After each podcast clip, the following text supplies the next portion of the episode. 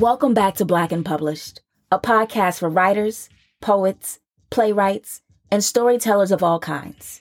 I'm your host, Nikesha Elise Williams, an award winning author, two time Emmy Award winning news producer, publisher, all that good stuff. Today, we're talking with Teresa Stovall, author of Swirl Girl Coming of Race in the USA. Teresa Stovall was born a jazz baby in Seattle, Washington, when much of the country was racially segregated and her parents' marriage was illegal in 16 states. An author from the age of seven, Teresa has written several poems, books, and plays on various topics, including racial identity and the impact of colorism on people of color. Her books include A Love Supreme, Real Life Stories of Black Love, the novel The Hot Spot, and a children's book entitled The Buffalo Soldiers. Teresa is an award winning journalist whose works have been featured in USA Weekend, The Courier Post, the Montclair Times in New Jersey, The Defenders Online, and several other platforms. An official super fan of the OWN television series Queen Sugar, Teresa is the proud mother of a son and daughter. She lives in Atlanta and likes to stir things up on social media. In our conversation, we discuss the legacy of passing, going from indie to mainstream and then back to indie publishing, how a comment from President Obama helped influence her to write her memoir, and that one time the legendary Ruby Dee called her up on the house phone. Black and Published family, let's get into this conversation.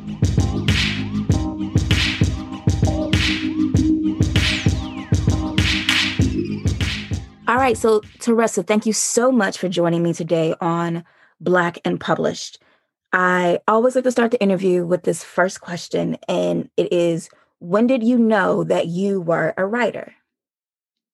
Thank you so much for having me, Nikesha. I'm really happy to be here. I'm really grateful for this opportunity. I first knew I was a writer at seven years old. So, what happened was it was, I'm from Seattle, Washington, and it was autumn, probably September, October. And my mother, brother, and I were on our back porch. And I, when my mother was busy finding her keys and opening the door, um, I saw this huge, almost pulsating orange moon. And I said, Mom, look at that moon. And she glanced at it and said, Oh, yes, honey, that's a harvest moon. And I literally stood there at seven years old on the back porch and improvised a poem about the harvest moon. It winked at me, it winked at me, a wink that only I could see. It shines so bright, it shines so clear that I could never doubt or fear. It shined throughout the night. That was my first poem, Harvest Moon. I don't even know where it came from, what inspired me. I mean, you know, like most writers, I was an avid reader as a child, an early reader. I started about four years old and an avid reader, but I'd never even thought about writing. And she looked at me and said, That's pretty good. Let's hurry up and go write it down.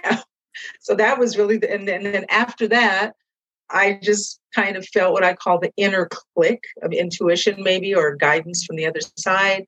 And at that point, I started referring to myself as a writer. And so when I was a little girl, when people would say, What do you want to be when you grow up? I said, Well, I am a writer. Wow. So, seven, you're writing poems and declaring out loud that you were a writer. So, did that stick with you as you grew up and went to college and all of that? Absolutely. It stuck with me. I really have to credit my mother. Even, her first, you know, um, spontaneous response to me just, you know, reciting a poem um, on the back porch one night when she was busy trying to hustle us in the house. You know, she was supportive, she was encouraging. Um, as I got older, she would proofread my work. She was a great proofreader. She would offer her opinion on my work, but she always took me seriously. In fact, she told me that I had to learn to type this was on a manual typewriter because I'm old. I had to learn to take shorthand. All these things she would say, well, if you're going to be a writer, you're going to need to know to do these things. She also, however, made sure I knew that I would probably need to have a quote unquote day job. I was making my fortune as a scribe. So, you know, I would say that early parental support and taking me seriously was is a huge deal. And I want to share one other story that was really meaningful. I was probably 10 or 11 years old, and I had many favorite writers and authors, and one of them was the legendary Gwendolyn Brooks. African American writer, author, poet from Chicago. And I don't remember the specifics, but she came to Seattle and I went to go see her. Mom took me to go see her. And I had typed up, because by then I could type, all my little poems and put them in a binder. And I gave them to her. And um, I asked her if she could please read them and give me her thoughts. she was my idol. So I'm sure I stuttered and was sweating and everything. And God bless Gwendolyn Brooks. She did, whether she actually read it or not. She took, she very graciously smiled and she said lovely things and she took my work. And then later on through the mail, she sent me a lovely letter of encouragement. I wish I still had that letter. Um, oh, that is an awesome story.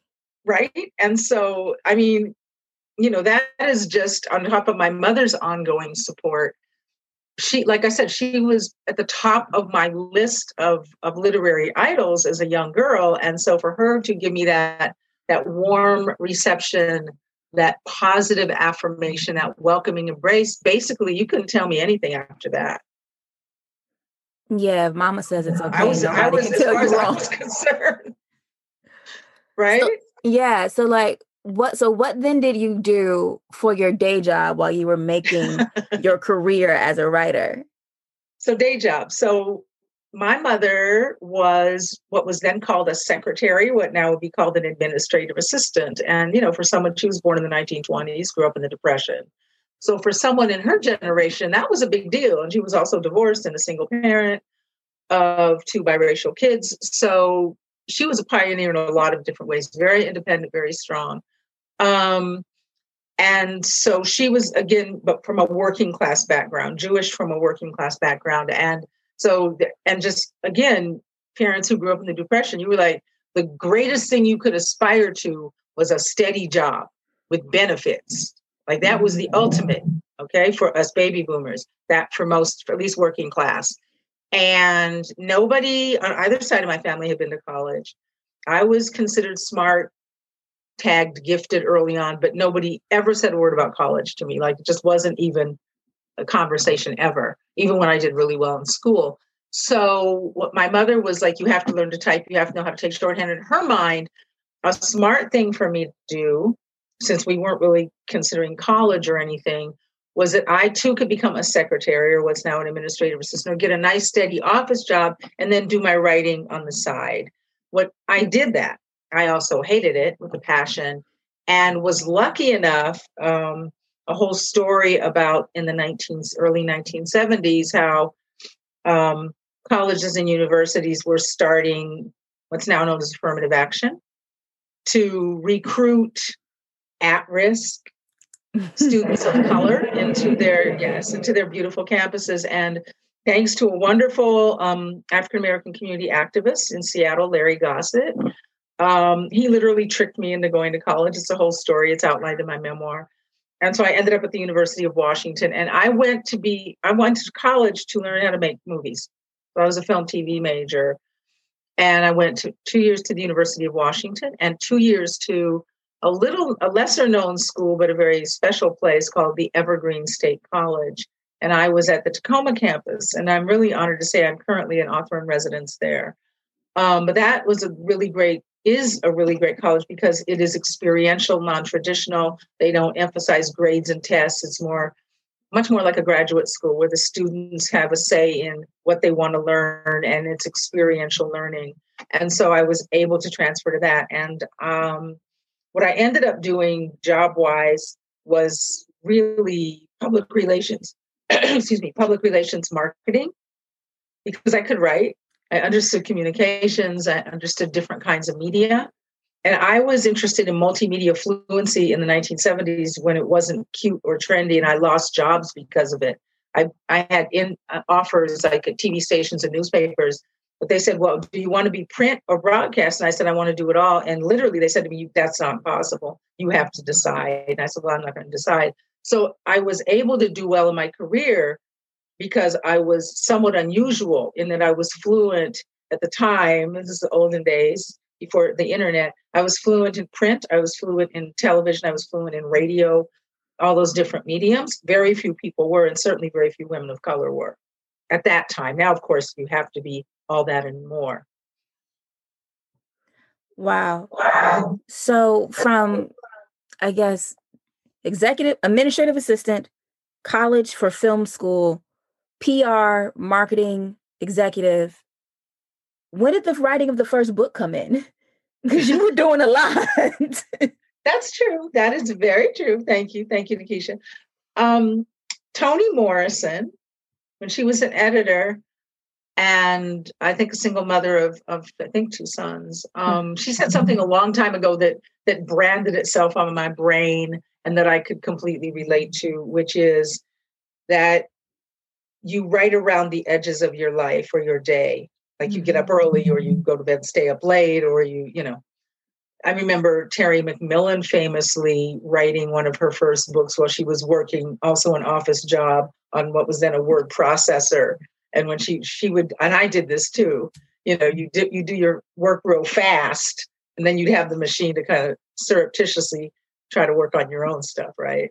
All those little things. Um the first book was the very first book was a book of my poetry. I was about 1920ish and i just gathered up some of my poems and self-published them and got 500 copies printed and sold them throughout the city. People knew me or wanted to be supportive. So that was very encouraging then it was, you know, probably about, I don't know, um, several years later, and I co wrote a book on homeopathic medicine, which is a natural form of, of healthcare that really changed my life. And it wasn't really designed for a mass audience. And I co wrote it with a friend of my mother's who had also had life changing experiences with homeopathic medicine. So that was my first book called Catching Good Health, just explaining homeopathic medicine to people who didn't have medical backgrounds and the history of it and how it could help them.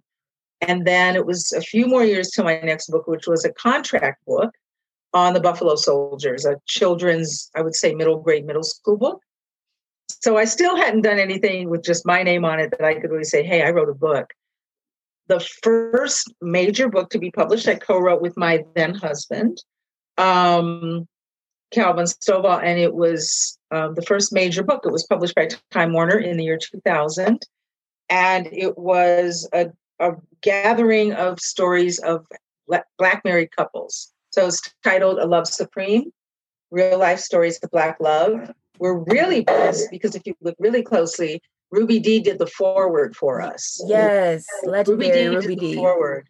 And the story behind that was at this at the time, of course, if you want to talk about Black love and marriage, you had to start with and circle back to Ossie Davis and Ruby Dee. And through friends, I managed to reach her and request that we interview her for the book. And she was so gracious. She called me on the phone. I remember I was washing the kitchen floor. I had two little kids, like infant and toddler. And um, and she's like, "This is Ruby Dee." And of course, I had to not faint. And um, she apologized and said, Well, we can't do an interview because we have our own book coming out about our relationship. So I think, it's called Ossie and uh, Ruby in Our Life Together, in this life together. And it was coming out soon. She said, But would it be okay if I wrote the foreword? I'm like, okay, you wrote the foreword. Like, I felt like I had just won the Powerball and the Mega Millions that day, right? That was just such an incredible mm-hmm. blessing. And of course, a beautiful job. So that was the first major book right? That was the first major book. And that was thanks to the doors that Terry McMillan had opened in the early 90s with the incredible success of Waiting to Exhale. Many of us who already had writing backgrounds could fairly easily get book deals. Fairly easily. It wasn't necessarily a given or a piece of cake. You know, you had to know what you were doing and have an agent and know how to put together an idea, pitch it, and then deliver it. But she really did fling the gates open for many, many, many, many, many Black authors. And for that, we are forever grateful and happy. So that was the first book. And then I went on to write, I wrote a novel, The Hot Spot. This is a, a reader's copy, but I, The Hot Spot, which was just fun. It was basically what you would call chick lit back then and it was first published in hardcover by BET Books. They, you know, it was when chick lit, Bridget Jones' Diary, Sex in the City was really just coming up. Yeah, and I wanted to get in on the bandwagon with urban chick lit. So I had an amazing opportunity. The phenomenal, one of my favorite authors, um, Donna Hill, was the editor for this for this series, and so she she invited me in, and it was just really a hoot. And so that was a, fa- a great experience. And then I worked with a fellow sister, Tracy Price, a fellow author, I'm sorry, sister friend, Tracy Price Thompson. We did three anthologies together. She was um, having her novels published at the time. We were both kind of impatient and wanted to just do all the cool things you could do, you know, as a new Black author. So we did a short story anthology called Proverbs for the People. And this was really amazing. It was really amazing because I learned how to write fiction working on this with Tracy. And we had 54 authors. Some were New York Times best-selling authors. You can see Cleage, Omar Tyree, Margaret Johnson Hodge, Travis Hunter, all those great folks. Mm-hmm. And some of whom have become close friends. And at the same time, we had Chimamanda Ngozi Adichie in there. She was writing under the name Amanda Ngozi Adichie. Hers is the first story because 54 authors listed alphabetically by last name. And we had a high school student who was like 15 and had never written anything that had been published. So it's a great collection of very diverse voices. And the the unifying thread was that each story had to be based on a proverb that was either African, African American, or biblical. So that's why it's called Proverbs for the People. And that was a lot of fun. And somebody just messaged me today that this book is their Bible. And, just, and this book came out, you know, many years ago. But it really is a wonderful book. I mean, my story is is is good. Tracy's story is great. She's an amazing writer. But there's so many stories by names who are now much more well known and some who aren't known at all, but the, the writing is amazing. So uh, this was really working on this taught me how to write fiction. So it was also a master class for me. I, I gotta back up because one, you self-published your poetry at 19. What year was that? 19. I think I was 19. Maybe I was older. Oh, it was in the late 70s. So maybe I was in my 20s. Late 70s. Uh, early 20s. I think Nikki Giovanni says that she started self-publishing her own work. So, I mean, it, it wasn't uncommon to self-publish, but really I don't think about self-publishing really being in existence then. So it's it's like funny that you said that, that you self-published then in the late 70s and then your first, I guess, major book, uh, A Love Supreme comes out in 2000 in that wave of um black authors who kind of got on thanks to all the work of Terry McMillan and her novels in the early 90s. So what do you what is your opinion now of the publishing landscape where those doors that seem to have flung open between like 96 and I'll be generous and say 06 have kind of been shut? That's that's a good that's fabulous question. Fabulous question. And I've come kind of full circle. So publishing landscape, especially for Black uh, authors and readers especially for Black authors. So what's interesting as so yes, I'd self-published. I also self-published back then because it was poetry. And even then, and I grew up, like I literally grew up subscribing to Writer. When you said when I say I took myself seriously, I was a kid and I was like, for my birthday, I want a subscription to Writer's Digest. You know, like I would read Writer's Digest religiously. You know, like I was, you know, I was very focused. But um, so I kind of had a sense that poetry was not the easiest thing to get published. And also at that time, up until Terry McMillan, this is why we really cannot underestimate. And I'm so glad you're you're um, centering her. Up until that waiting to exhale deal that knocked us all on our on our behinds um, at, while celebrating it, you know, there were only a few major black books a year. Like growing up, you know that we would wait we would wait for an Alice Walker. We would wait for a for a Toni Morrison. We would wait for a Maya Angelou. We would wait for that book, a Gwendolyn Brooks, a whoever, right? And it would be a while, an Ntozake Shange, it would be a while. Like we'd be hungry and thirsty and starving and parched. And you know, of course we were going to buy it. Michelle Michelle Wallace's groundbreaking books. You know, of course we were going to buy those books. Of course we were going to just consume them greedily and then process them with everybody we could think of, right? but so that's what what happened was you know we, we call the renaissance in the in the early 90s thanks to terry mcmillan. So it was it was hard to get just being black you know it was it was a tough uphill climb just to get a publishing deal. And i think we also have to acknowledge two pioneering legends literary agents black women uh, faith davis and marie brown. Okay? They were the grand dames they were the queen mothers they were literary agents before the Terry McMillan fueled Renaissance.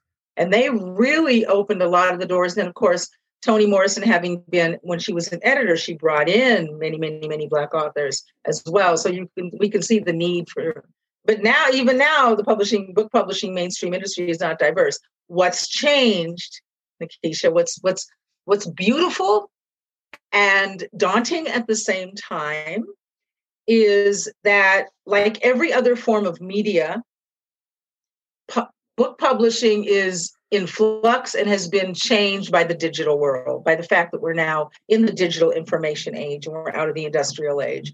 And so, what's happened with that is that number one, there are still there are more black books being published by mainstream publishers, although it's still not anywhere near adequate and it's still not i mean you know as the major publishing houses gobble each other up so once there were five and now there are four and who knows in 10 years i mean yeah, right? You know so those of us who are in mainstream publishing or have been or want to be you're seeing the field narrow it's not widening. It's narrowing right?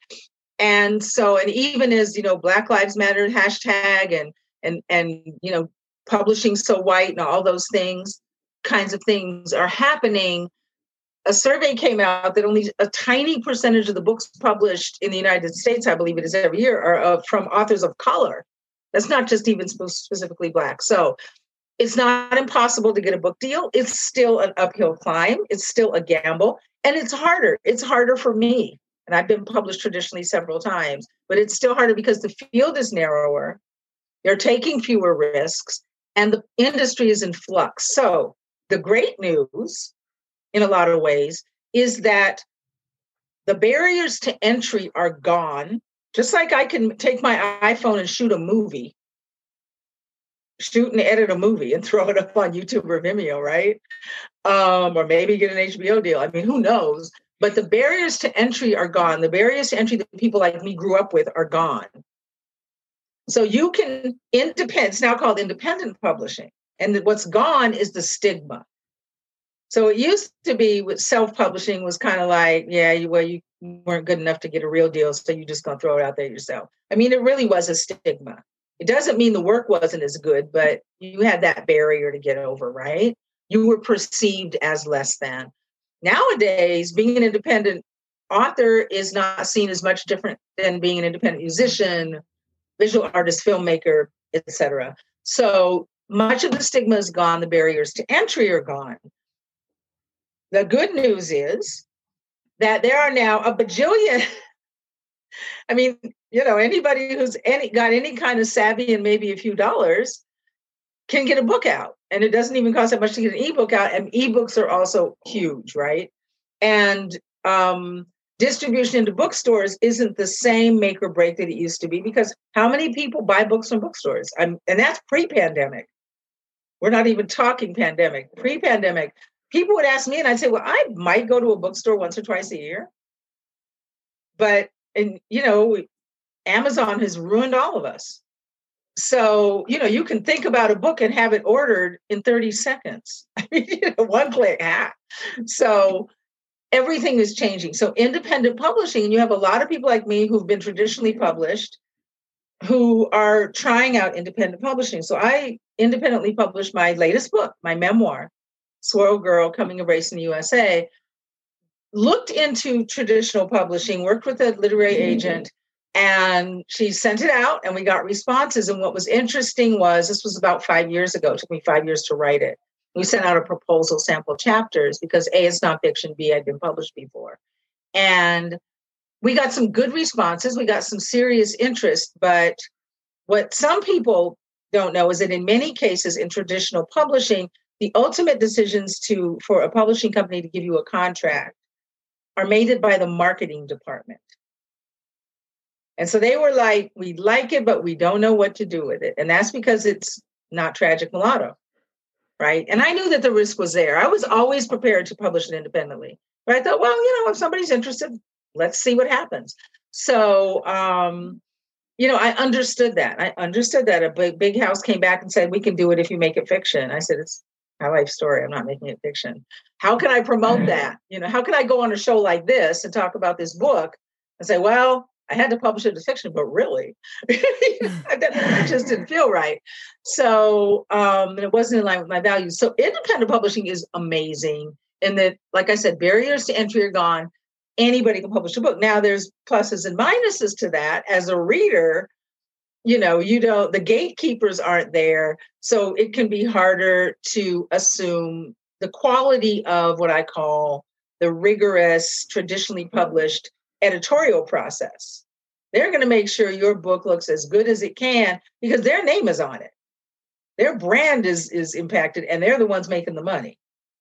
You might get part of the money if you really have a good agent and a good deal, but they're yeah. they're the ones going out on the line there. So they're going to they do have a wonderful rigorous editing proofreading process that if you're publishing independently and you have to pay people to do that that gets much more complicated and and the and the standards aren't consistent necessarily i don't know what to expect so you know there's pluses and minuses um, i know that's a long answer but so independent publishing now is is a viable option for just about anybody and that's beautiful then but the, there's another really huge huge challenge and one of the biggest misperceptions nikesha about being traditionally published is that they will market your book for you.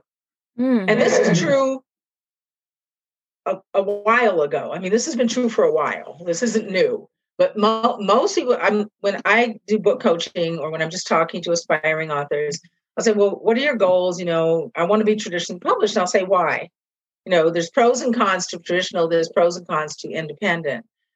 Um, it just, to me, depends on what kind of book you're writing, what your expectations and goals are for this book. And a lot of people will say, well, because I just want to write and you know, if they're pub they'll market it. I'm like, no, they won't market it. You have to do there's an exception. If you're a Terry McMillan or a Walter Mosley or somebody like that, or you you you debut at number one on the New York Times bestseller list, like a lot of these fabulous, brilliant young black authors who are out now, that's great. But that's still that's like being a really good high school athlete you got less chances than than they do of going pro, of getting published traditionally. Okay, so you could be amazing and not get a publishing deal, and the fact that you get a publishing deal is not a reflection of you or your work. It's a reflection of a narrowing marketplace, and just the fact that you know. So what? So I know you've heard of book proposals. You're familiar with book proposals. So, a book proposal is a business and marketing plan for a book. It is not a literary document. They are not assessing your talent. They are assessing, it's like Shark Tank on paper. Think of it like Shark Tank on paper. That's what a book proposal is. They're looking at that at, at the publishing house. So, to, to gauge your understanding as an author of where your book fits in the marketplace, its marketability, where it fits, and just how much work you're going to do to sell it. That's what a book proposal is about, not the literary merits and your phenomenal writing ability. No, no, no, no, no, no, no. you know, or what an amazing storyteller you are. It's a business and marketing plan. It is Shark Tank on paper. And so it's no, Shark Tank on paper. I think that so I was probably one of the ones you would have been talking to because I initially wanted to be traditionally published. Um, just because I feel like that stigma is still there. And I talked about this on a podcast the other day, but that I think for you, because you have been traditionally published, choosing to go indie is a more easy, is a more viable option. But for those who are Black and are writers who don't have a, a way to get into that mainstream publishing arm and don't have the experience or an MFA or a fellowship or a workshop behind them, then self publishing still very much is stigmatized against you like, oh, well, you couldn't sell it. So obviously it must not be good. I even had a reviewer write in the review of my debut novel, she was like, you know, we tr- we really don't. I don't ever review self-published books because they tend to not be good. And the only reason I'm reviewing this one is because I met the author. She gave it to me, and I read it, and I liked it. And so now I'm going to review it. So I still find it to be that that uphill battle, and that it it it's just it's different strokes for different folks. But i mean and that was that was part of the reason why i could not be traditionally published. The the responses i got were we don't know how to sell it. Marketing. We don't know what to do with it. And only because of my tv background was i able to leverage my friendships with people in television say hey can i come on your show? Hey can i do this? And i would i was still working when i wrote my book. I would drive four or five hours to south or north to go do a, five minute television interview to promote my book only because it's not that i wanted that many people to see it in the market on television but that i could take the clip and put it on social media and make it look like i was doing something. So i mean i think that barrier to entry is still there but to go from time warner and a love supreme with the forward by the incomparable Ruby Dee to writing Swirl Girl and doing your proposal and then deciding to go indie with Alchemy Media Publishing, what was that experience like? That's a great question. Can I address what you said before? Because what you just said is incredibly important. Mm-hmm. Really brilliant and incredibly important. By the way, I want to read your book. So, um, you're right. And thank you for clarifying and correcting me. Thank you very much the barriers to entry that exist for independent publishing, and I'm fighting with them right now with Swirl Girl. You're absolutely correct. I think what I meant is there are fewer barriers between you and a reader because you have social media and other ways to what if you if you know how to reach your reader. You're absolutely correct, though, and I want to really thank you for that clarification, Nikesha. The barriers to entry to getting reviewed by anybody but a reader on Amazon um, or included, you know, sold in a bookstore, even online. And uh, so you're right. The barriers, there are still barriers to the places where traditionally published books are pretty much the rule. You're absolutely right. And thank you for that clarification. I thank you very much for that. That's really true. Um, eh, that's true because I'm encountering that right now. So, what you do as an independent author, any kind of author with marketing ironically even if you get traditionally published then i'll answer your question your very other very good question.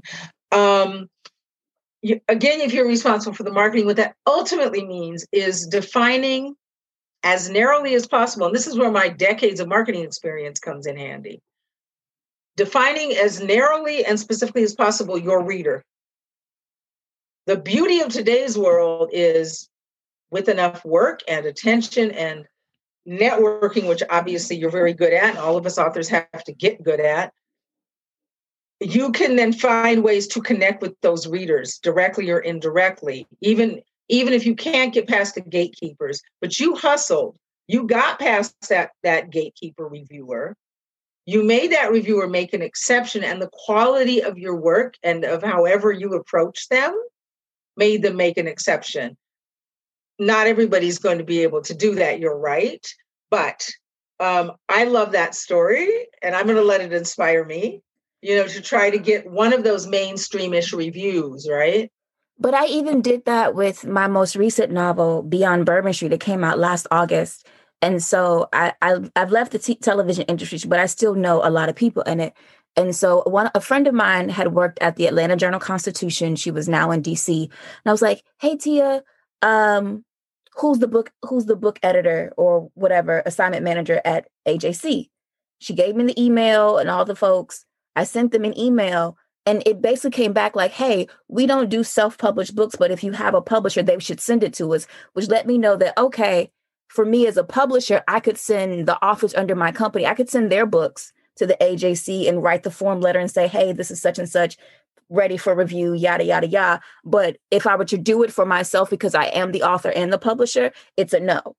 And I'm just like, okay, it's a thing, but it's it's a constant battle I find. I, I, I told this story before that, you know, I had someone from the New York Times review of books reach out to me because she had seen my book, she had seen a review, and but then she wanted me to buy an ad in the paper instead of getting it reviewed. And I was just like, so you can come and ask me for $1,400 for like a, a little bitty ad in the paper, but I can't get to the next step to find the person that can review the book.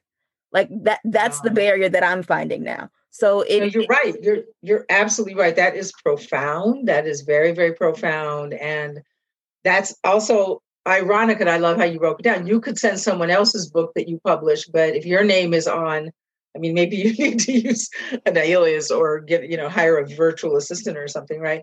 But you're right. I mean, there's, you know, we're we're always looking for ways to break through, and then obviously the quality of your work is such that people are willing to then, right, once they see it. So you're right; those do still exist. So that's important. But you, but you can still, you can more easily reach your readers nowadays because of social media, digital world platforms, et cetera.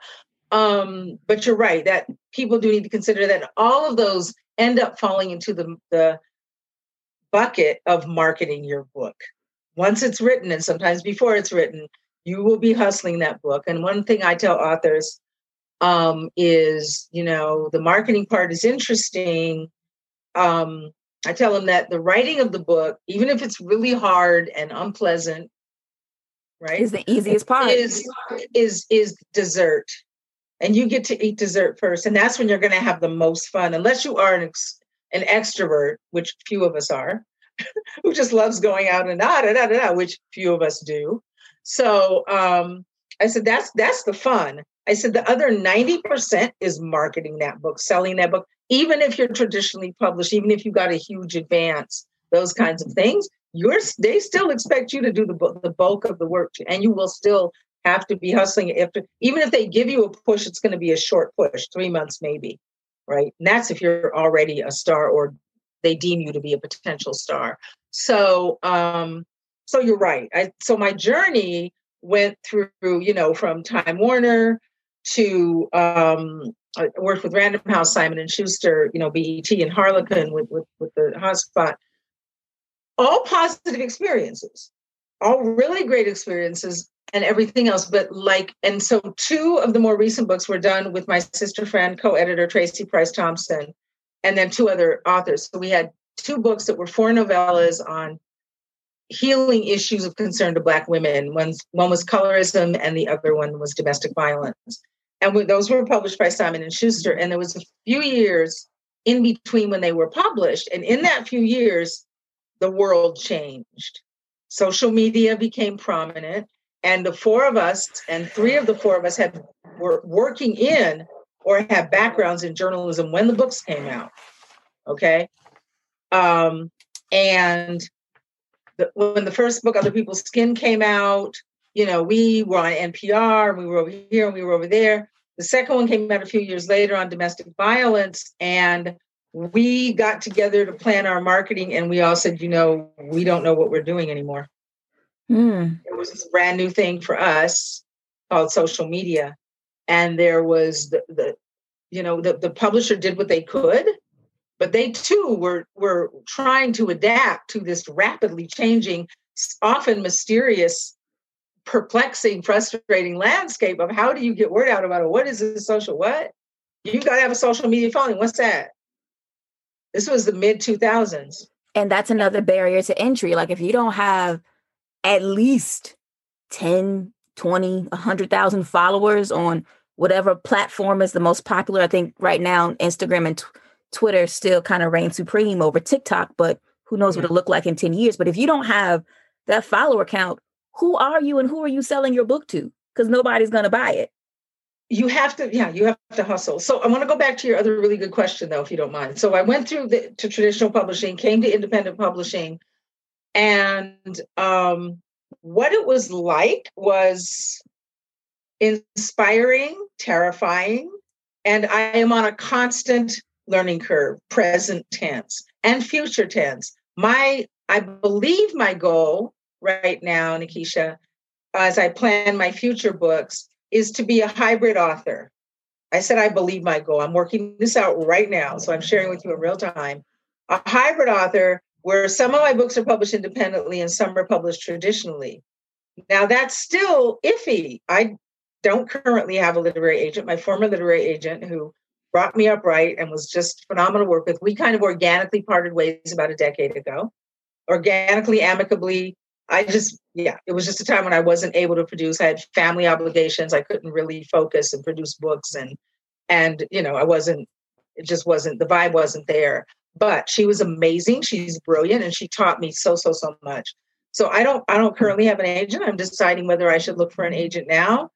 Um, my 27 year old daughter is a literary agent and an author, and most of the many of the yes, Mariah Stovall, and many of the literary agents out there are my daughter's age. So you know, so that's a little daunting. Not in a bad way, just like, okay, how do I get a millennial to even pay attention? You know. So um my I'm exploring this as an entrepreneur. I call myself an authorpreneur, right? Which is what you are. Same, right? yes. And a publisherpreneur. But um, I'm exploring it. And as you well know, this is a this is a non-ending learning curve. And I'm a baby boomer, so technology, I'll be learning the rest of my life. I take webinars constantly right now on things such so basic as query letters, synopses. I've been doing these things my whole life, but that doesn't mean I can't get better. Okay. And you're right. You know, how do you build a following? How do you have a platform? Things that authors never had to think, what? What are my platforms going to be? Do I need a podcast? You know, those kinds of things. Mm-hmm. Authors just had to write books and be good at it. And and it's much harder now. But what it's been like, I have to tell you, it's exciting. Like I said, it's exciting, it's terrifying, it's exhilarating, it's daunting. I think that what you what you sign up for is not just writing books and hoping that people read them, like them, and read them. It's committing to staying on this roller coaster because that's what it feels like, right? That is publishing today and probably for a long time to come. Yes, in all the ways. Yes, I I, I had to take a beat because it, it it's it's always changing and it will and it will continue to change and so it's affirming to hear you say that I mean you're going through this too and you've been doing this for a very long time so let's talk about swirl girl and going from you know marketing teams at major publishers not being able to sell it unless it was fiction to choosing black owned alchemy media publishing why was it important for you to write this memoir tell your story and put it out no matter what. Thank you. So, Swirl Girl, coming of race in the USA.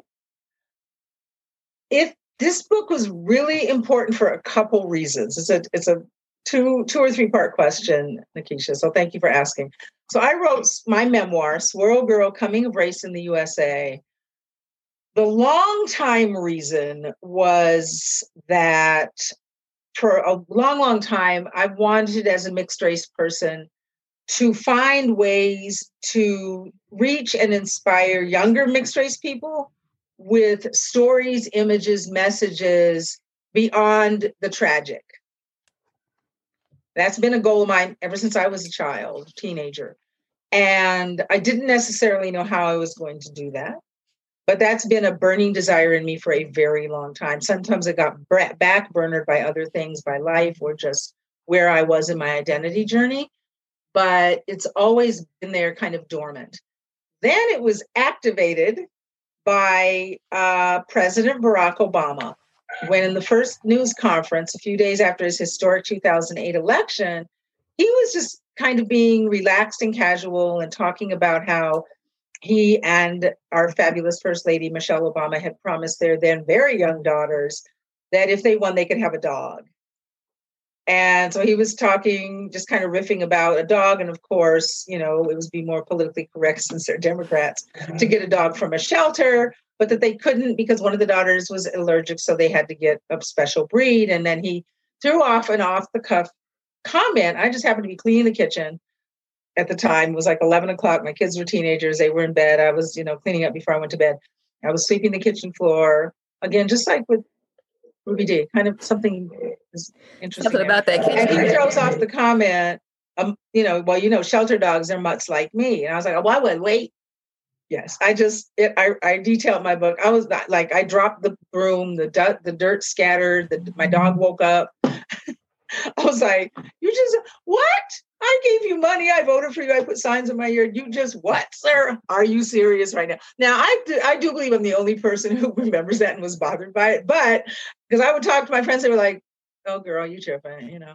But um, I was like, "Wait!" But in that moment, in that moment, Keisha, in that moment, my ancestors descended upon me. I was working on a big project with some friends who put a lot of time and money into it. It was a big career defining da da da da da thing. And now my ancestors put the brakes on and said, So you're upset about that little remark. What do you plan to do about it? I was like, you know, I really cannot with y'all right now. right.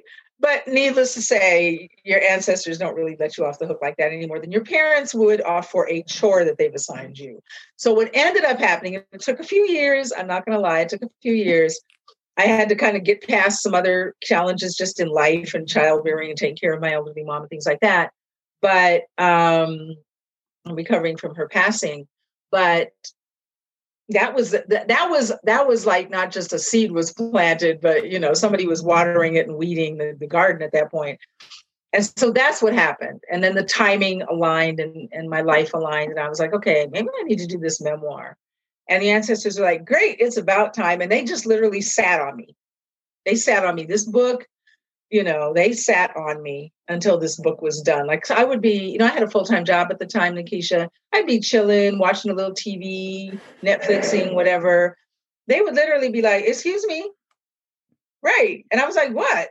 I, you know, I've been working. It's Friday night. They were like, "That's really nice. Why are you not at the keyboard?" I was like, "Dang, y'all are rough." They were rough. The read the, the selfish reason I wrote it is is also because I believe in the power of story, be it fiction or nonfiction, doesn't matter. Proverb, fable, movie.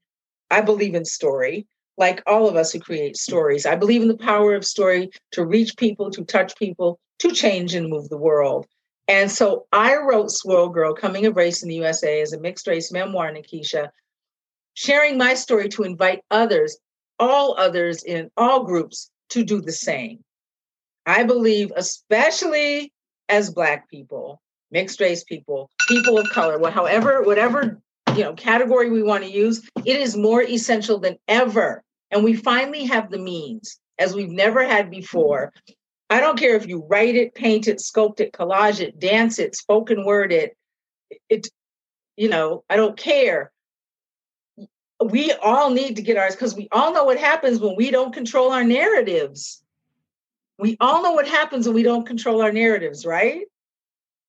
And so I am just, as you can tell, that's an obsession of mine. So one of the reasons I wrote it and shared it is as an invitation for you and everybody to find a way to share their own stories. I believe that is so essential.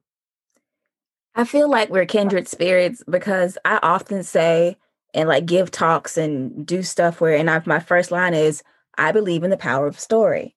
And it's just you know stories can be universal. So i know all about the ancestors sitting on you and looking at you crazy until you get finished with an assignment. So with all of that relate.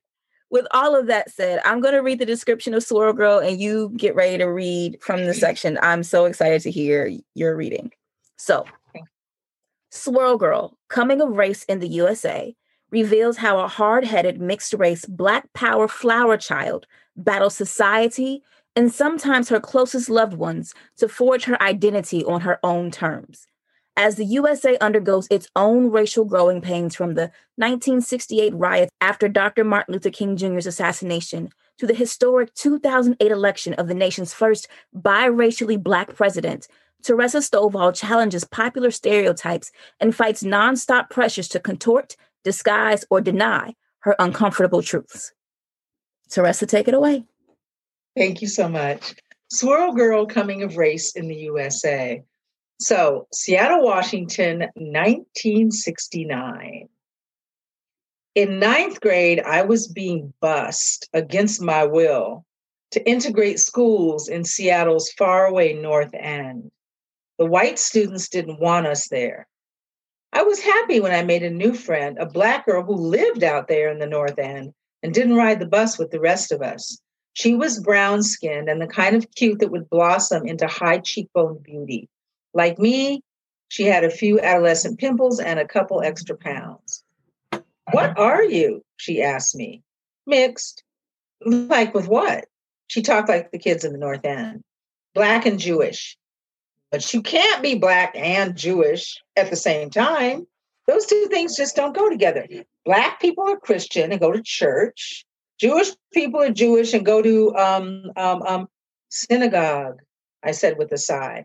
Yeah, see what I mean? They don't fit. So you can't be both. I wondered if growing up black in such a white environment had damaged her brain. Then I thought about it. If none of the black people she'd seen were Jewish and none of the Jewish people were black, maybe it was hard for her to imagine one person being both. But I was a living, breathing example that it was possible. I stood to face her. I can be black and Jewish because that's what I am. I said slowly, okay. You mean like Sammy Davis Jr.? Oh, hell no. Sammy Davis Jr., well, he's different. That's all. But we're both real. If you don't believe me, you can't be my friend. She stared at me for a very long minute, then nodded one time. And we never discussed my identity again. Another excerpt on the school bus. You know why white girls are better than black girls? One of the boys in the school bus asked loudly. My head snapped up from the book I was reading, and the air tightened around me. A few girls argued, then other boys joined in. White girls are better because they're not as much trouble, and they do what you want with no back talk. Yeah, another boy piped up. They know how to let a man be a man. The circle of boys kept making their claims as the girls accused them of disrespecting their mothers, sisters, grandmas, aunties, and cousins. Just when it looked like fists were about to fly, the bus supervisor walked up on them. Stop this foolishness right now, she demanded. The sparring students glared at each other across the aisle, their argument deflating under her stern gaze. I knew that refrain like the chorus of a hit song. Some of the Black boys in my neighborhood often went out of their way to inform us, Black girls and mixed girls alike, why we weren't as good as white girls, listing the same reasons the boys on the bus had given. I wondered where they learned this, what made them think this way, why they were so quick to put down their own in favor of white girls. This was less than two years after Jim Crow laws had been struck down. And it hadn't been that long since Black boys and men were lynched for even being suspect of looking at or speaking to a white woman. I wondered if any of the boys in the bus were trying to mac on the white girls in the school, or maybe they were captivated by the idea of white female flesh as forbidden fruit. Maybe they truly believed the white girls were superior. The whole thing made my head pound. 1970. My copper toned father's attitude about my identity made me wonder if he regretted having made mixed children. I couldn't tell if he hated his own blackness or thought I'd be better off pretending that it didn't exist. Though he lived nearby, he stayed on the outskirts of our lives. While mom did double duty as a parent, he made it clear that he had no interest in playing a fatherly role. On holidays, dad invited my brother Greg and me over for his delicious barbecue on regular weekends when he wasn't on the grill, he listened to good jazz, drank endless beer, drenched his food in hot sauce, and got on my nerves. One Saturday, we sat in his house watching news reports of the race riots blazing across America's inner cities with cries of Black Power coming from the screen. He stared impassively, nursing a beer. Desperate to forge a sense of connection with him, I gathered my nerve and reached out to share something close to my heart. I read this book by Malcolm X. He set his beer bottle down hard on the wooden coffee table. I don't need to read about that shit. I've lived it. He studied my face as though he'd never seen it before. What's your problem? Why are you trying so hard to be Black? I'm not trying to be anything, I retorted. Why are you trying to deny your Blackness? We locked eyes. Stop telling people you're Black. You can be, he waved his arm around, anything you want. The way you look, you can tell people anything. I don't need to tell people I'm anything when I'm already something, I said.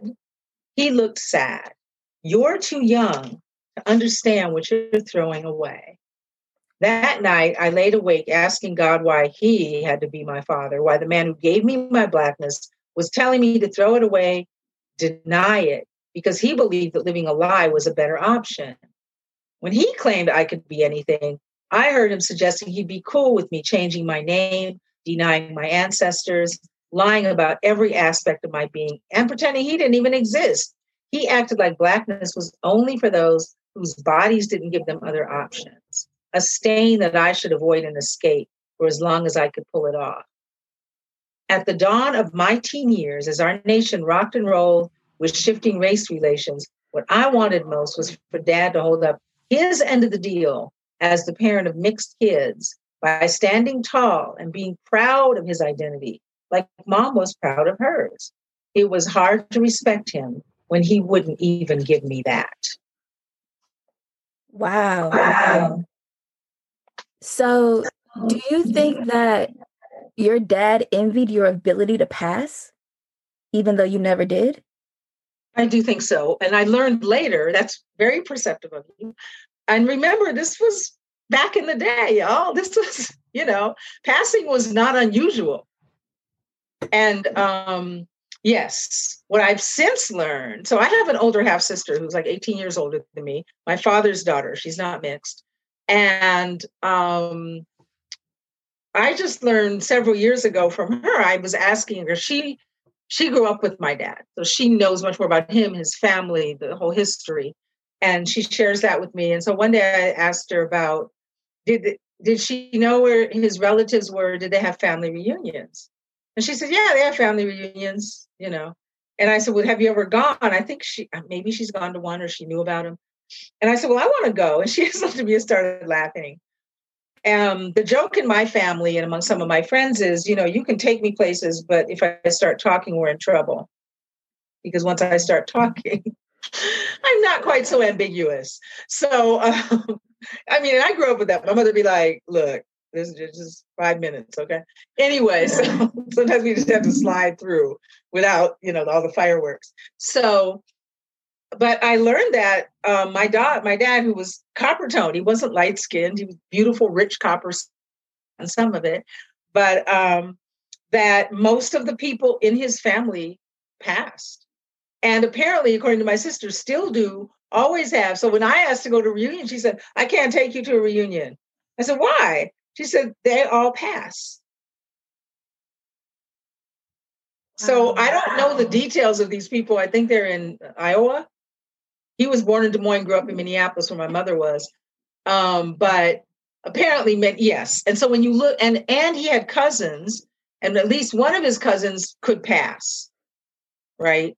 And so when you think about he's growing up in the 1920s and 30s, living in the 40s and 50s, and then you know, my brother and I come along, but yes, I would say probably envy, but I would also, I'm less judgmental and critical of him now a, you pointed out very wisely and perceptively, the, in the context of the times, most people, I mean, there are a lot of people who didn't pass, but there were diff- also different levels of passing. You know, not everybody was on the the hundred percent imitation of life vibe. Some people passed as a practical measure, but they were clearly black identified. Their loyalty was to the black community, but they could get into more spaces, make more money, whatever, get more opportunities, and then they go back to the black folks and you know, at you know after work or whatever. Um, I, it, it's it's it's but yes, I think that I think that his life was made harder because he wasn't light skinned and he couldn't pass. Absolutely, and I'm you know as an adult and someone who's much more cognizant of these things, I'm not as harshly judgmental and critical of him now as I was then. No, it's completely understandable. Um, my mother's favorite movie is Imitation of Life. And I mean, like when you said that, like we were reading that section about your dad, that's what it made me think of that. Um, and just that in that time, and that even if you wanted to be with the black people and, you, and that was your where your allegiance lied, it was an easier life if you could pass. And it's, so it's understandable why so many people did. Uh, I the book by Nella Larsen, Quicksand and Passing, the two different stories, and and one of them there's the, the parlor conversation where, where the husband's joking, hey, if you get any darker, I'm gonna have to have to wonder about wonder about you. And his like pet name for her was Little Nig. And it was like, that's not cute. Right. but she right. but she was passing, the woman was passing. And so she had to go along with the joke because that was the life that she chose. And then her husband was white. But yeah.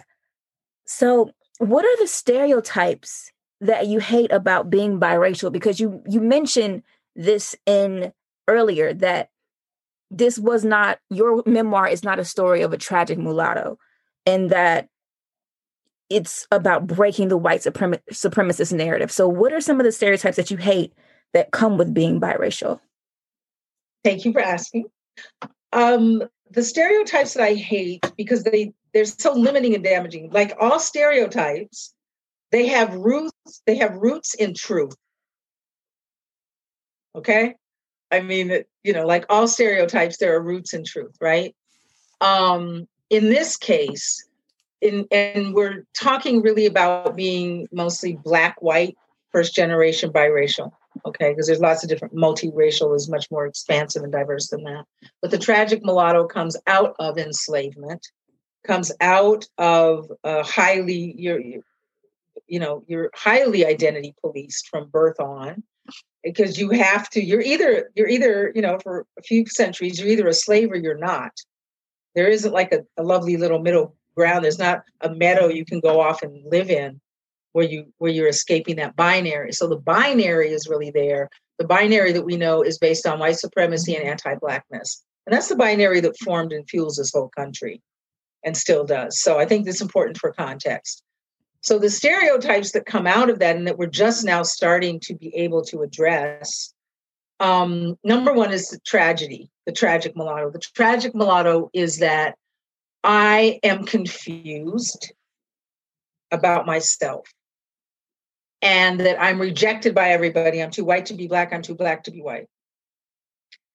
And that that that there is an inherent tragedy in my existence and in my life so again, there are people who experience those things to this day and are very eloquent about expressing them. So I don't want to erase that or minimize that. However, to what the problem is that we've been limited to the danger of what and um, Chimamanda Ngozi Adichie famously introduced us to the danger of that single story. We've been limited to that. So everybody assumes people walk up to me and go, So you're confused? I'm like, No, I'm good. You I'm ambiguous looking, so you might be confused, which I can understand because if I met me, I would be confused about what that person was. But I'm really, I've always known this is what I am. Da, da, da. So, but the confused, I've never been rejected. Okay. But many people have. Many people who look blacker than I do have been rejected by black people.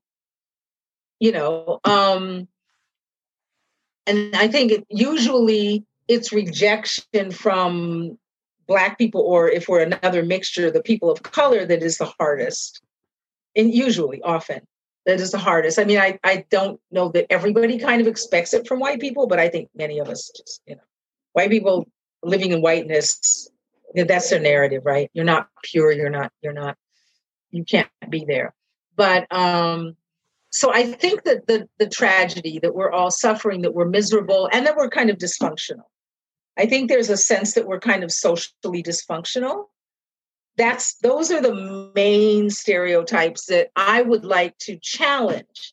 Like I said, even though though, though there are aspects of those that are reality for some people, I think that what's missing for me, Nikesha, is the context that the tragedy, confusion, rejection, pain is all due to anti-black racism. Ultimately anti-black racism and then of course other forms of racism towards other people of color that emanate from that. But i think that i'm always trying to pull back people to that context because that context i can't speak for other countries but that context defines this country and every aspect of life in this country for everybody who's touched by it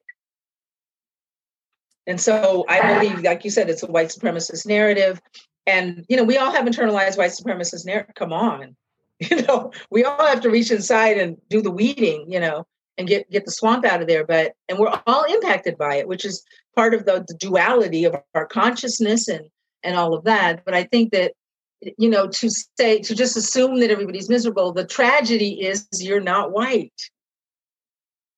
Uh, again imitation of life. The tragedy is you're not white. You even if you look like you're white there's and you know like i hated like books movies the title like the human stain right? Mm-hmm. but what is it? That's blackness. So the tragedy is that everybody's really talking about is that you're not white and that's what I want to push back against. In the excerpt that you read, um, you talk about the boys on the bus and how they were saying that, you know, they rather be with white girls than black girls because black girls don't talk back and all this stuff. And that thinking still persists to this day. I thought it was crazy that they were saying this and you're just now being bused to integrated schools. And now here we are years later, and that's still a thing. I want to ask about though, you grew up in Seattle, and Washington State has always had some kind of crazy racial stuff always going on. So, like, what was that like for you growing up in Seattle, mixed race, you, living with your mom who is Jewish, and just that environment? What, like, what were the politics there of the time?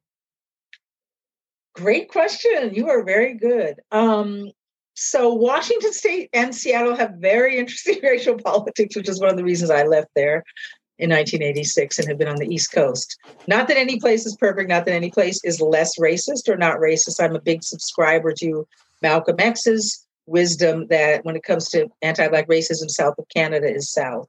And now, as we know, Canada is not exempt either. But so I don't subscribe to any part of the country as, you know, exempt or anything like that. Seattle, 1950s. I didn't know that Seattle had de facto segregation. I didn't know that Seattle had redlining.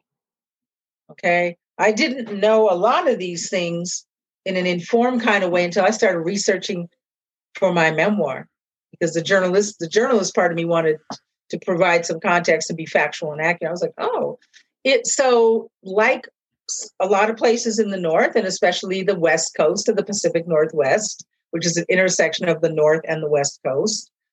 You have this kind of faux progressive uh, liberalism, right? White liberalism that presents as not racist, that presents as softer, gentler, kinder, better, smarter, more evolved, and it's not. But growing up, if you don't know that, if, if nobody's pointing that out to you, you you can get blindsided and and internalize those micro and macro aggressions because nobody's providing con that you know if you don't have context. A lot of mixed kids um, especially if the non-white parent isn't part of their lives growing up my father wasn't um, or don't have a certain level of political consciousness aren't given those contextual tools to help analyze and understand and navigate these environments that are so racist. So that's one thing. So Seattle had, on the plus side, and I'm talking 1954, right? 13 years before Loving versus Virginia was was legal, but interracial marriage was not illegal in Seattle. There were attempts, Washington State, Seattle. There were attempts to make it so, but they never quite made it through, right?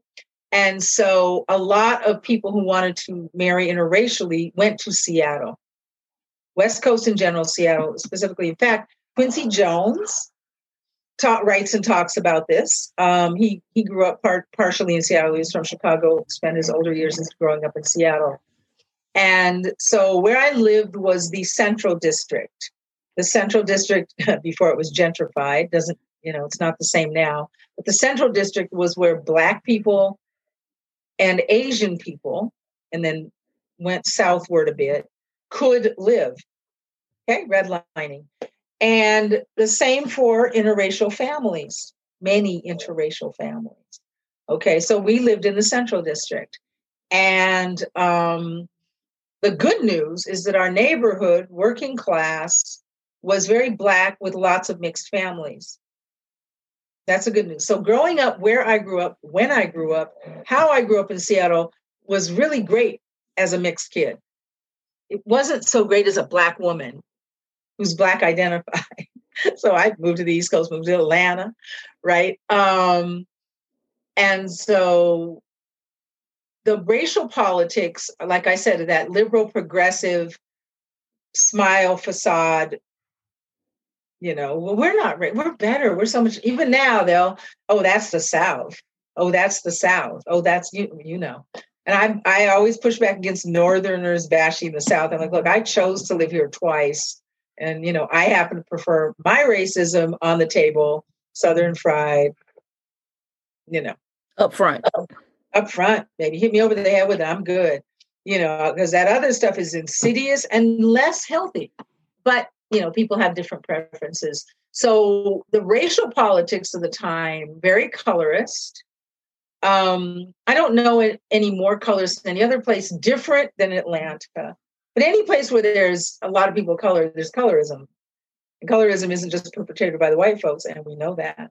So there what happens is that the migration patterns not my family but the migration patterns of many black people when i was growing up in seattle were from louisiana so you had Creoles, and you had not all, but some Creoles who were very committed to keeping that melanin minimal in the babies. you know, so I grew up with people like that. I don't. I'm not part of that group, but I became familiar with that pretty young. And so I was like, okay, that's alrighty then. That seems to be their thing. You know, in general, it was a generalization, but it was clearly, you know, prevalent. So Seattle's racial politics, what made me leave Seattle, Nikesha, was that um, and it isn't completely gone now, I think it's somewhat better, is that the Black, many people, not everybody, but many people in the Black community were very conditioned there. There's a conditioning there to negate or backburner Blackness in favor of multi ethnic multiculturalism. This is, we're talking from the 60s, 70s on. Okay. So I left in 1986. I was an adult. Uh, I just couldn't deal with it anymore. I was like, I just want to. Can black people just do something black? Like he wouldn't even want to call things black all the time. Sometimes, yes, but there was a there was a real tension going on. There was a real back and forth going on about well let's do this black thing well we got to be inclusive i'm like nobody else is you know that every every other group of color has something an institution or something that is Native American, that is Chicano, mm-hmm. that is Asian American, that is Pacific Islander, okay, that is specifically that, a cultural institution or something. And so that's something. And so when I have to tell you, when Rachel Dolezal came on the scene, and I heard she was from Washington State, people were like, How could she get away? I said, Oh, he's from Washington State. I completely can see how she got away with it. And I think that's i mean i just had to laugh. I wasn't even upset. I was like i don't know where else she could have gotten away with it but washington state there's an erasure of visible tangible focused blackness that is very prevalent. It's not you know it, there there are exceptions. There are wonderful wonderful significant exceptions to that but that is the atmosphere that you're fighting I wanted to ask you about Rachel Dolezal, but I thought that would be like um too stereotypical of Washington State because like you can probably well, the most. You can ask me about you can ask me about. Rachel well, no, you you you've already answered the question, but I want to know because you say there's a, a an erasure of blackness even within the black community there. So then, how do you come out to be this self-proclaimed Black Power flower child? That's very specific. yeah, it is. Um, okay, that good question. Good question. So, and I really credit, especially the older I get, the more I am able to look at it from this perspective because you know I'm, I'm an elder and I've written a memoir about it, so I've had to really think about it a lot, ask myself all those questions. Uh, my ancestors, but I think that at a formative age, and this is detailed in the memoir, um, through my girl, one of my girlfriends, I was introduced to the Black Panther Party for self defense. And this was very random. I mean, if you want to look at it on the surface, very random. Um, she was. We were bored one summer, and she was. She was like, "Let's go hang out with my cousins." I didn't know anything about these cousins. I'd never heard of the Black Panther Party. Um, 1968, and I said, "Okay, you know, you're." This is back when we just ran the streets, basically. And I was like, okay, cool. Let's go see your cousins, whatever that means. And we go to this, it was a storefront. And I was like, what is this? And she just, just you know, and there's, and we walk in and it's the fairly newly formed headquarters of the Black Panther Party. It was the first chapter formed outside of the state of California. The young men, um, Elmer and Aaron Dixon and their brother Michael, who formed it, were in high school. They were very young, um, just all super brilliant and very well organized. They had medical clinics. They had, you know, they had the, the breakfast program. They fed hungry families. They did sickle cell testing. They did all kinds of things. I mean, these were kids. I want to emphasize that. But at the time, they just were somewhat older than us, and and so they let us hang around because my friend was their cousin, I guess. And um, and, but you didn't hang around aimlessly. You were put to work. So we were putting food into bags for the for, for the hungry families, and we also, and I believe this was a, a real privilege. Um, we were able to sit in on what were called their they call their political education sessions, and we were really I put it in my book. They talked to us and treated, listened to us, and treated us like adults. They gave us books to read, like the Red Book by Mao Zedong, and you know things like that. And we had to read them and come back and discuss them with some intelligence. And so I tell people I was politically raised by the Black Panther Party of Seattle and the Dixon brothers at a formative age. Like in my mind, this was better than school, and why couldn't school be like this? Mm-hmm. That's when I became very disenchanted with school because I'd experienced something that worked better for me. Like this is relevant. This is helping me understand this world that I'm navigating. You know, and it was giving me political context, international context, activism, you didn't have to just be frustrated or angry or crying in your bedroom or cursing under your breath. You could build a fully functioning medical clinic while you were a teenager. You could feed hundreds of hungry families. You know, I mean, things like that, which at the time didn't seem the least bit remarkable. They didn't seem at all remarkable. And I think there's magic and power in the fact that they didn't seem remarkable.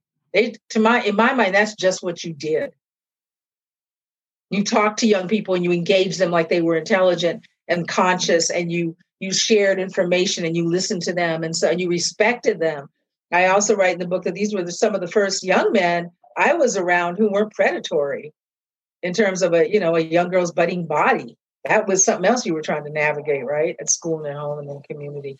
And that stuff that really really really was a big deal for me and that really stuck out. And, and, so I just was in a you know hero worship mode, but I still kind of am for them because they're really outstanding individuals. So the Black Panther Party at the same time, you know, the hippie movement, left coast, boomer, come on, you know. So my my high school friends kind of would joke and say, "You're this Black Power flower child," and I did. You know, we used to like so picture me in my bell bottom jeans and my army coat and and um, all my long wild hair. And we used to draw with magic markers on our jeans. I know that hasn't stopped. And I'm on one leg, I'd do a peace sign. On the other end, I'd write Black Power in those bubbly 1960s letters, right? So that's where they were like, "Oh, you're this Black Power flower child." But that really is a great description of me to this day.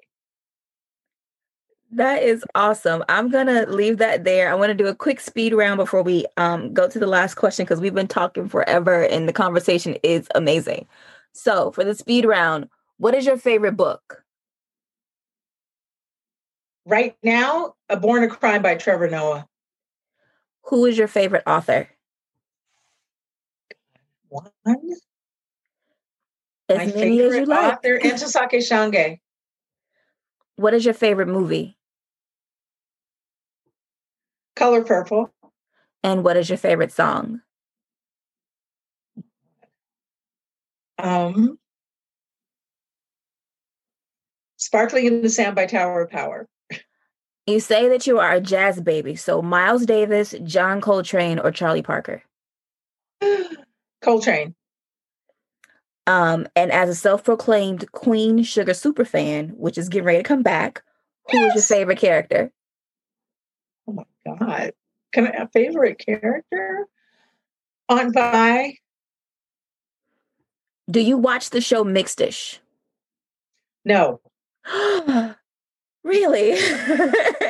that was my last question. I just knew that you were going to say. I, Can I explain real quick? Can I explain in 60 seconds? Go ahead. I am really glad that Mixed-ish is out there and that it exists. I don't watch it because I've been frustrated with, and, and this has nothing to do with Kenya Barris, Tracee Ellis Ross, or the show or shows, Blackish and Mixed-ish. I love Blackish, I love Grownish. I'm looking forward to Oldish, by the way. Um, but mix but mix is frustrating and there's a reason because i've never been i was never happy with rainbow's character i didn't feel like she was you know my kind of militant mixed woman like you know when the when the mother-in-law jennifer lewis would kind of insult her i was like you got to stand up to her so this is me though wanting her to be more like me so it's very subjective i understand it so mixed just really goes around rainbow and when i tried to watch it and I'm being subjective here and owning my biases and my annoyances. I was annoyed by the mother, the black mother of these mixed children, who, and I know this is a sitcom and I know it's Kenya Barris. I'm not looking for a documentary here, but it just didn't, it seemed to me like the black mother, you know, the black mother, the white father, and then of course the black mother's sister who brings the blackness in. That the black mother herself did not seem to know anything about how to do her kids' hair, she didn't she's a beautiful dark skinned woman who didn't seem to be tuned into colorism. She didn't really seem to understand blackness. She came off as very kumbaya and needed the sister-in-law. And again this is a sitcom so i'm not you know but i just was like okay i get it. This has value for some people but it's going to get on my nerves but the beauty of this i want just want to say nikesha real quick is everybody needs representation and I think that it's a mistake to think that everybody black is going to like every black product out there. Everybody Asian is going to like every Asian product. Everybody Latinx is going to like every Latinx product. I think we need to learn to support them, champion them, say, yay, they're here, not really my cup of tea. Or, like I like to do, use it to motivate me to write my version. Well, then, I look forward to your version for whenever that comes out. TV, film, book. I'm here for it. Thank you. So, my last question You've done a lot. I mean, you've written a lot. You've been writing since you were seven, you've been publishing forever. It's a lot of words on ink, on paper. Um, when you're dead and gone, what would you like someone to write about your legacy? That is a great question. Um, when I'm dead and gone, what I would like someone to write about my legacy is that my work opened minds, opened eyes, and maybe opened hearts and ultimately doors for us to understand each other and different kinds of people in a way that helps us to create a more equitable and just society. That's beautiful. Thank you, Teresa, for being here on Black and Published today. Nikesha, you are so incredibly awesome. Oh my gosh, I am overwhelmed. This is amazing. Oh, thank you. Thank you so much. Thank you to all of your listeners, viewers. Um, just an incredible pleasure and honor to be here. And can I just say that you are one of the best interviewers I know of? And I'm going to be shouting you out to lots of people if that's okay. That's fine. I'm going to stop the recording because now I'm getting embarrassed, but thank you. Big thank you to Teresa Stovall for being here on Black and Published today. Make sure you check out Teresa's book, Swirl Girl Coming of Race in the USA. And if you're not following her on the socials, follow her at Teresa Talks on Twitter and Instagram, and Teresa Stovall Author on Facebook. That's our show for the week. If you like this episode and want more Black and Published, which I know you do, go ahead and hit that subscribe button on your podcast platform of choice. And while you're there, please leave us a rating, a review, let us know who you want to hear on the show. Just give us your thoughts.